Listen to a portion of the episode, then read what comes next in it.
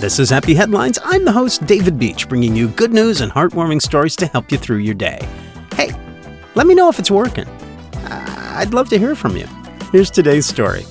I hate losing things. It even bugs me when other people lose things. Hagen couldn't find Buzz. And we were all children once. Ashley Davis is Hagen's mom, and she searched everywhere for Buzz Lightyear and had no luck. It was January 30th, and the family of three had just traveled from Sacramento to Dallas after booking a last minute flight to attend a funeral. Mom knew that Hagen was very attached to his Buzz, and she couldn't do anything to make him appear. It wasn't an easy time for her. Her husband's uncle had passed away very suddenly. It was all very fast, and she was seven months pregnant. She calmly explained to her son that Buzz was on a special mission and would return to him shortly. In other words, she was planning to purchase a replacement toy at a nearby Target. But, truth be told, Buzz was on a mission. Beth Buchanan at Southwest Airlines discovered the toy in the aircraft, which had landed in Little Rock after departing Dallas.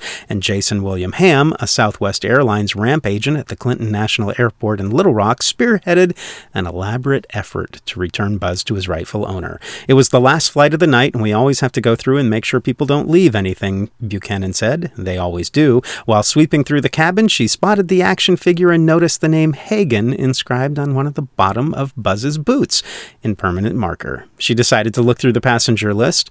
I was thinking about how this little boy was missing his little buddy. They confirmed Buzz belonged to a two year old boy from Elk Grove, California. Once they tracked down Hagen's information, Ham sent an email to the family to let them know he located Buzz and wanted to return him, asking for the best address to ship the toy to.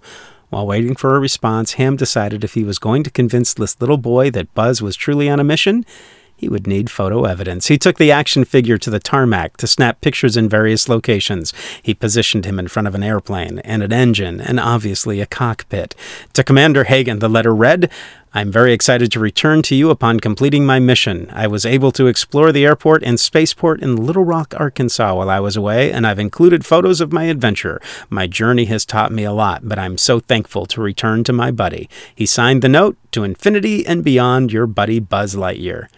I cried when I opened it, she said. You could see all the love he put into it. Once the tears subsided, Davis smiled. She said, thinking of all the people who got a kick out of the Buzz theme package. Hagen was thrilled too. His excitement was caught on camera, and the couple sent a video of his reaction to Ham. Thank you, Jason, Hagen said, clinging eagerly to his newly returned toy. Seeing the boys smile, Ham said it made it all worthwhile. When they sent the video, that made me tear up. How can you not love that? He said. Yeah, that's pretty awesome. And that is definitely a happy headline. Thanks for listening. Stay happy, stay healthy, and find a way to make someone's day.